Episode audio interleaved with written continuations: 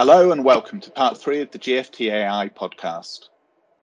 My name is Simon Thompson and I run the AI Centre of Excellence that GFT has established in the UK. In this week's podcast, we want to talk about using modern natural language processing technology, we call it NLP, to solve business problems and the challenges that have emerged when the GFT team have tried to do that. Aaron Zhao and Lu Mao have been working on using this new technology in projects for GFT customers. So I'd like to welcome to the podcast. Lu, can you introduce yourself to the audience? Hello, my name is Lu Mao. I'm working for GFT and I'm a senior machine learning developer. Yeah. Aaron, your turn now. Let everyone know who you are. Hello, Simon. Uh, glad to be here. My name is Aaron Zhao. I joined GFT two years ago, and uh, I'm a data engineer at the Cambridge lab. So before joining GFT, I did my PhD in uh, engineering at the University of Cambridge.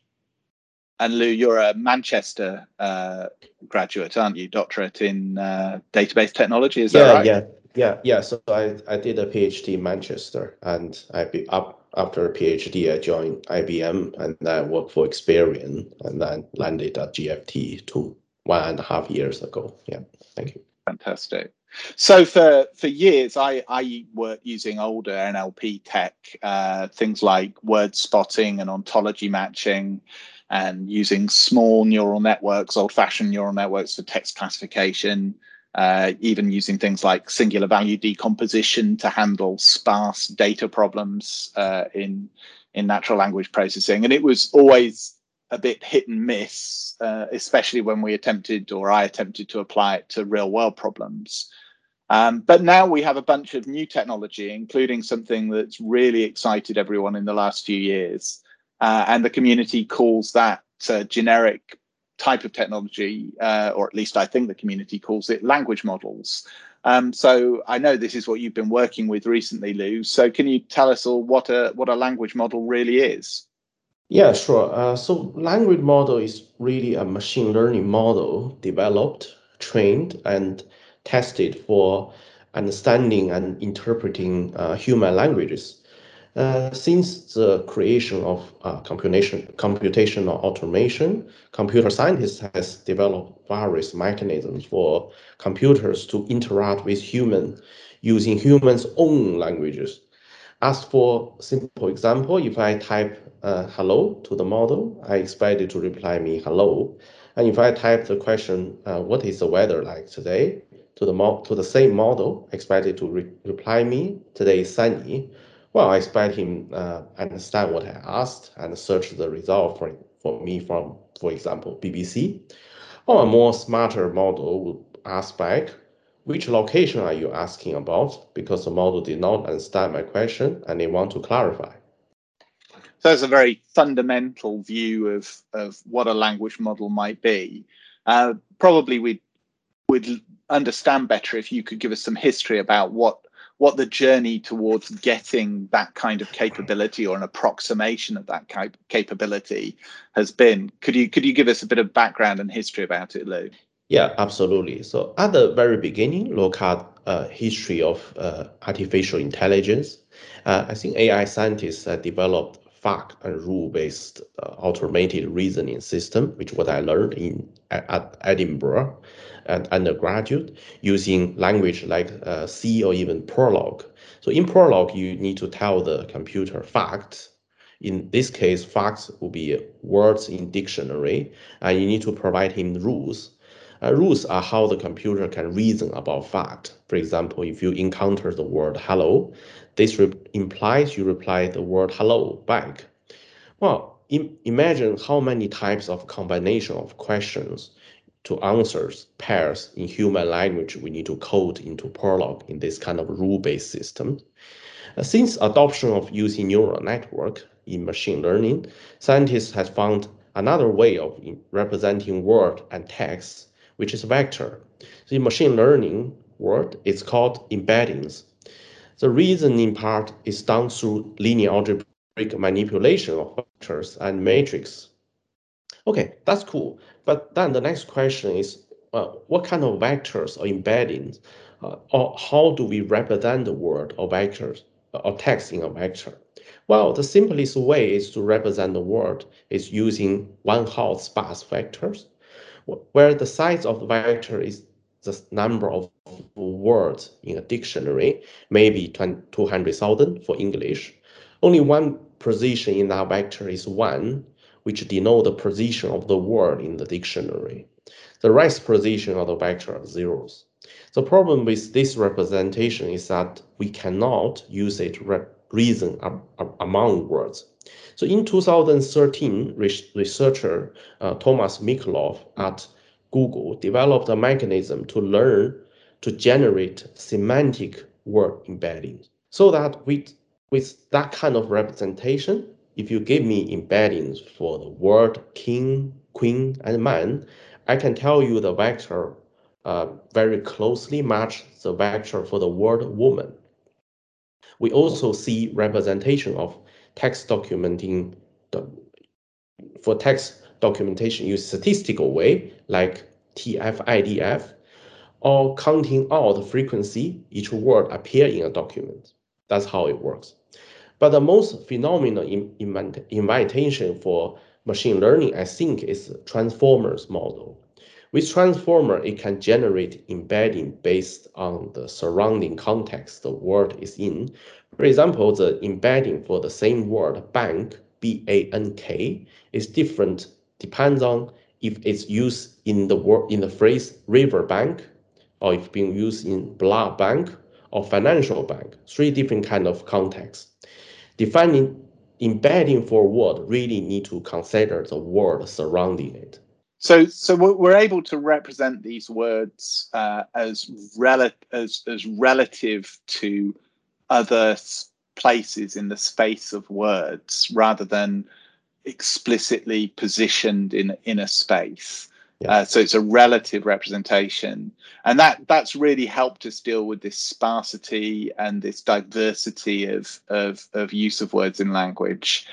Uh, so it's a big step forward. But but how do we how do we use this when we've got this language model and we can generate embeddings for words or for for sentences even or, or phrases? How how do we use these these embeddings?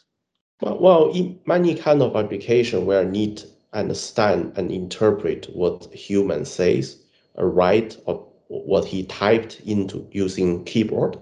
Uh, areas where it touches uh, general consumer could be uh, make people feel and experience.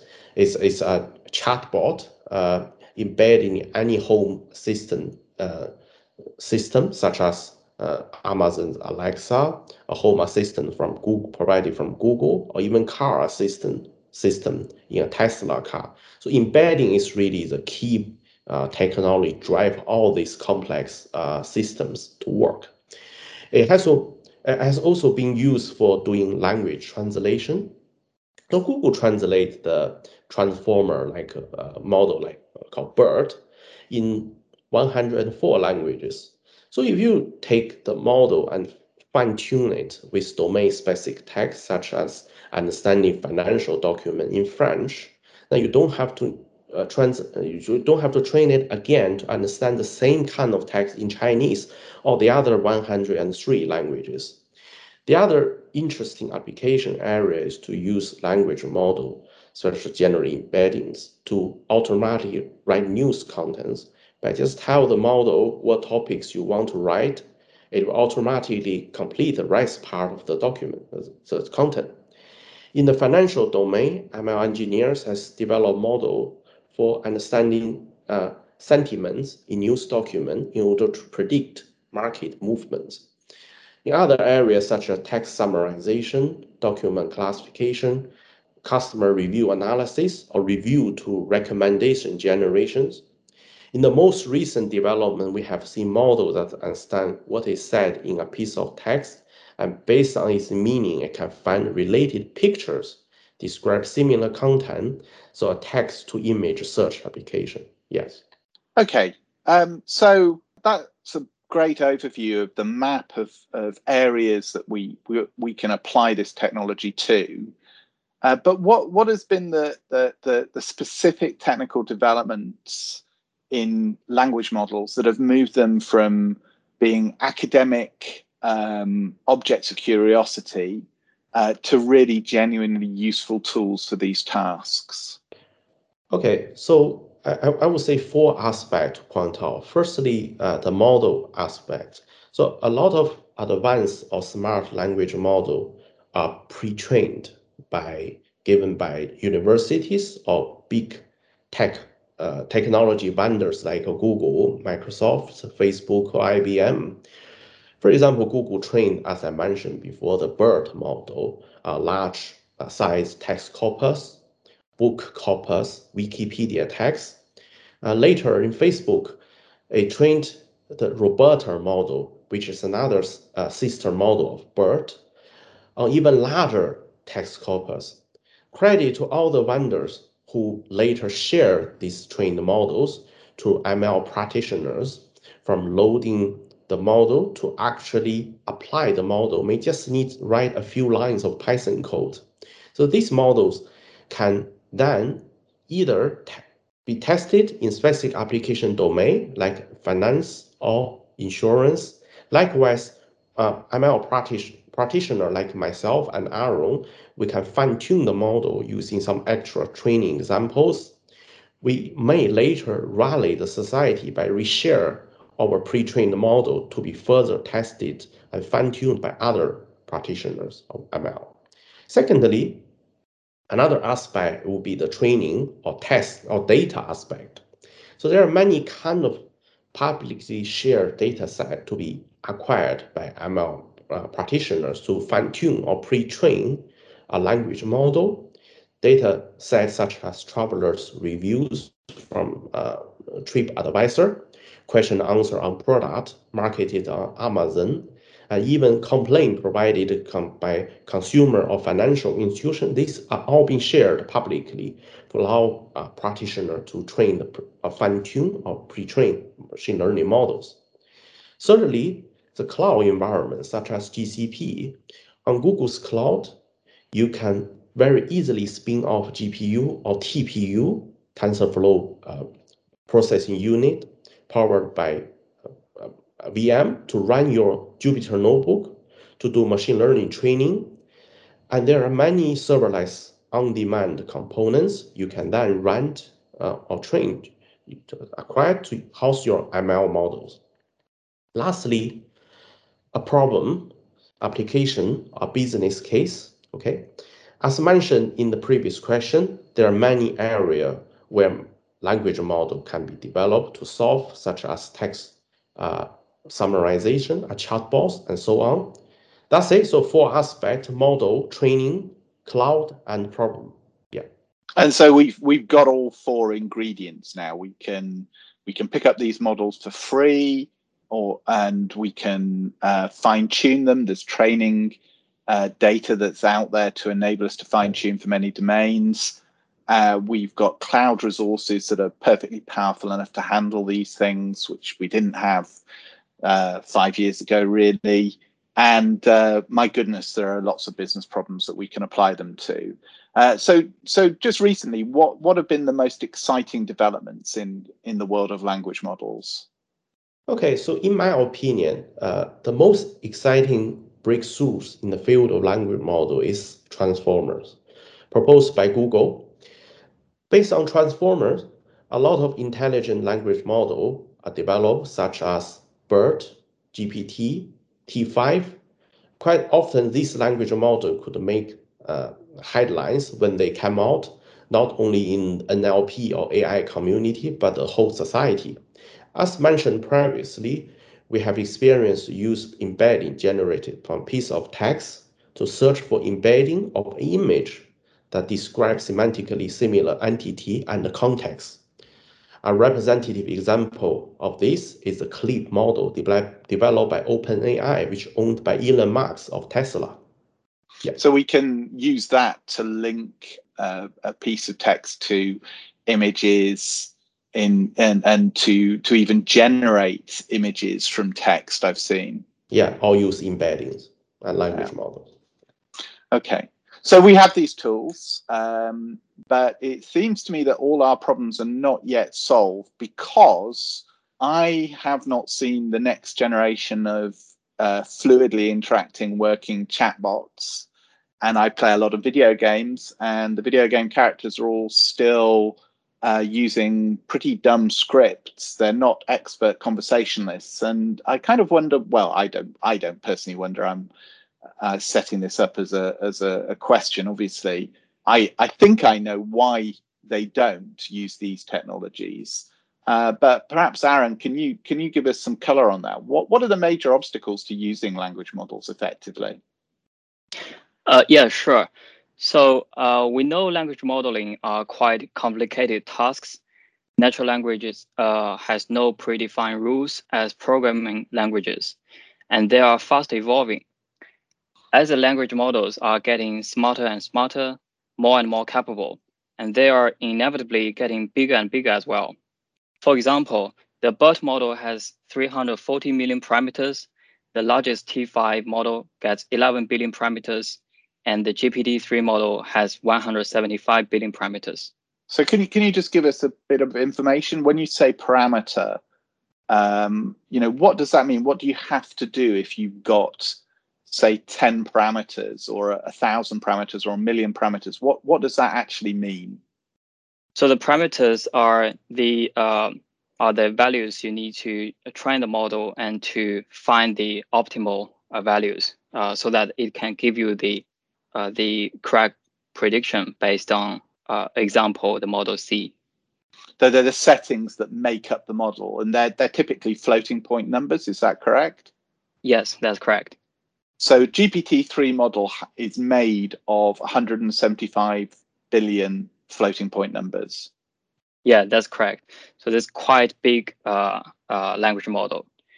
So even though there are efforts to reduce the model size without lo losing much accuracy, such as using uh, knowledge distillation, uh, that do not change the direction fundamentally, as the complicated nature of language modeling requires complicated models. So the main obstacles, in my opinion, for applying language models effectively are mainly to do with the sheer size of the models. And you can imagine the enormous number of resources it requires to serve models of such sizes. And in addition, uh, another challenge arises from the storage for large volumes of embeddings generated from the language models and the lookups. So how do we get over this? So as serving the language models requires huge number of resources, the cloud uh, technology provides the highly scalable, secure infrastructures as required. And therefore, in a blog post we recently published on the Medium uh, called Everything You Wanted to Know About Serving Language Models on GCP But Were Afraid to Ask, we examine uh, several fully managed options provided by GCP. And this uh, development as service offers provided by Google allow a machine learning practitioner to easily configure, deploy, and monitor their models through the console or Python codes. So in a blog post, we provided simple deployment configuration files, Docker files, and the sample zero shot learning code examples to illustrate the steps required to deploy language models to GCP. We reviewed the performance and the reliability of serving the models on GCP and we demonstrated the options user, uh, users have on monitoring and controlling the operations of the models. And apart from utilizing the cloud infrastructure for model deployment, uh, techniques such as indexes for speeding up the similarity searches can also help to bring the language models to real world applications. But there must be some limitations on this, right? So let's say I wanted to use this in a real time application. Uh, what what would that look like? Well, uh, though the recent advances in language models have brought many positive potentials for their future applications, uh, as mentioned earlier, the real-time use, I'm afraid, is still a big challenge, uh, especially for the large language models developed recently, such as GPT-3 model. Uh, serving them at low latency, uh, that is to say, sub-second, is still not possible. And therefore, I guess I'm a bit conservative on this point here that until there is major change, these techniques are not going to be suitable for real-time or interactive use. So uh, I would say let's keep an eye on the research community and see what that will bring us in the future. Yeah, so you can do things like um, type a prompt in uh, and then wait for a while for it to generate some text, for instance. Uh, but some of the other applications, like uh, locate a uh, paragraph of text based on uh, another paragraph of text, a similarity match, for instance, that that's got a longer latency in it because there's just more to do with the processing, I guess. Yeah, exactly, exactly. Yeah, yeah. Okay, well, let's let's hope we get better at doing that. But you know, how how if we can do that, how how do the state of the art models compare with human performance now? Yeah, um, I think we can tangibly feel the development of language models, especially in recent years. So, for example, the search engines have become so smart that they know what we are looking for, even if we only give them a few words. And the audio transcription is so accurate that we can, uh, for example, use the live captions uh, in our Teams meetings. And when we uh, travel abroad, it's no longer a headache uh, reading the local menus, and thanks to the recent development of machine translation. So we have found that language models are catching us in a fast speed and even have outperformed humans in certain areas. But I would like also to draw the attention to the fact that uh, the research community and companies are investing heavily on the development of language models. We need to ask ourselves, do we really need such big and expensive language models? And do their benefits outweigh the environmental and financial cost for developing such models? And are there any potential harms if they're unfortunately misused? Well, I think after all, we want language models for, uh, or AI generally speaking, to better serve our society. And to achieve this goal, it is not only re- uh, required for technological breakthroughs, but also compassion about others and the environment. It requires our wisdom, I think, to use the technology properly. I guess that brings us back to that uh, king minus man plus woman equals queen uh, example that Lu talked about uh, uh, uh, earlier in the interview, and um, it's I, I, guess it's quite famous now that uh, a doctor minus man plus woman equals nurse in the same model, uh, and you know this kind of bias that's that's entrenched from training models on uh, old data or uh, unbalanced data is is pretty dangerous in in these models and needs to be accounted for uh, and I guess also you know you were referencing there about the environmental cost of just burning compute to win competitions or get an increment of 0.1% improvement on on some test at the at the cost of you know a gigaton of carbon isn't isn't isn't a great idea. Is that is that where you're going? Yes, yes. Yeah. I think we I think you're uh, definitely correct that we uh, should like remove the biases from our models and uh, uh and also we need to consider our uh, about the environment when we invest in these models. Uh, after all, they're very expensive models. So I, I saw recently that uh, the young Vic um, is using GPT-3 to write plays in collaboration with with some humans. But uh, should should we be afraid of the impact of uh, language models as playwrights?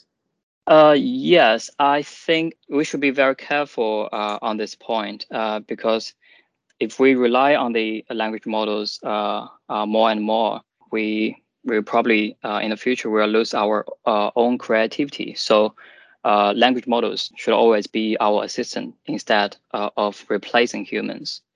Uh, and I think it also um, remind me of the podcast I listened to um, the other day. So uh, Kai-Fu Lee, AI pioneer, he, he said, um, no matter how much you love AI, AI cannot love you back. So we should be very careful about that. Lu, what's your take on GPT-3 as a playwright? Uh, I, I, think I think this could happen to all maybe machine learning model, not just uh, in uh, language model, but also in image. So machine can get more and more intelligence. It, it can generate uh, uh, plays or maybe giving be as an MP to to do a debate in the parliament with another human uh, MPs to do political debate. We can do that. But ultimately, I think to use uh, machine learning or language model, it really should do uh, half and half. It should suggest to us, to us like like what, we how we use Google. Then we post a question, we ask Google. Google gave us a list of uh, highly ranked it he think is most relevant to what we searched. Uh, that's really good. It's a ranked answer. That's that's how the, the furthest Google will do for us. Google will now pick the he thinks the best one. He thinks that's a the, the result you want to search, he just directly open that web page for me before asking me to decide which one I should pick. So human and, and any kind of machine learning model, in our example, language model should really go to a half a half. It give us a suggestion and ask human to pick the final answers. And we have to make sure at the end of this, we can control, we can improve the model using human intelligence, empower machine intelligence. Yeah. Well, it's certainly a very thought provoking and interesting area. It's really interesting to see a potent tool from AI come into use and to think about the impact that that could have on business and society in general. Um, I'd like to thank you both very much. Thank you, Aaron. Thank you, Lu, for joining us today. And uh, hopefully, um, we'll be back with another podcast in the near future. Thank you, everyone. My pleasure. Thank you. Thank you.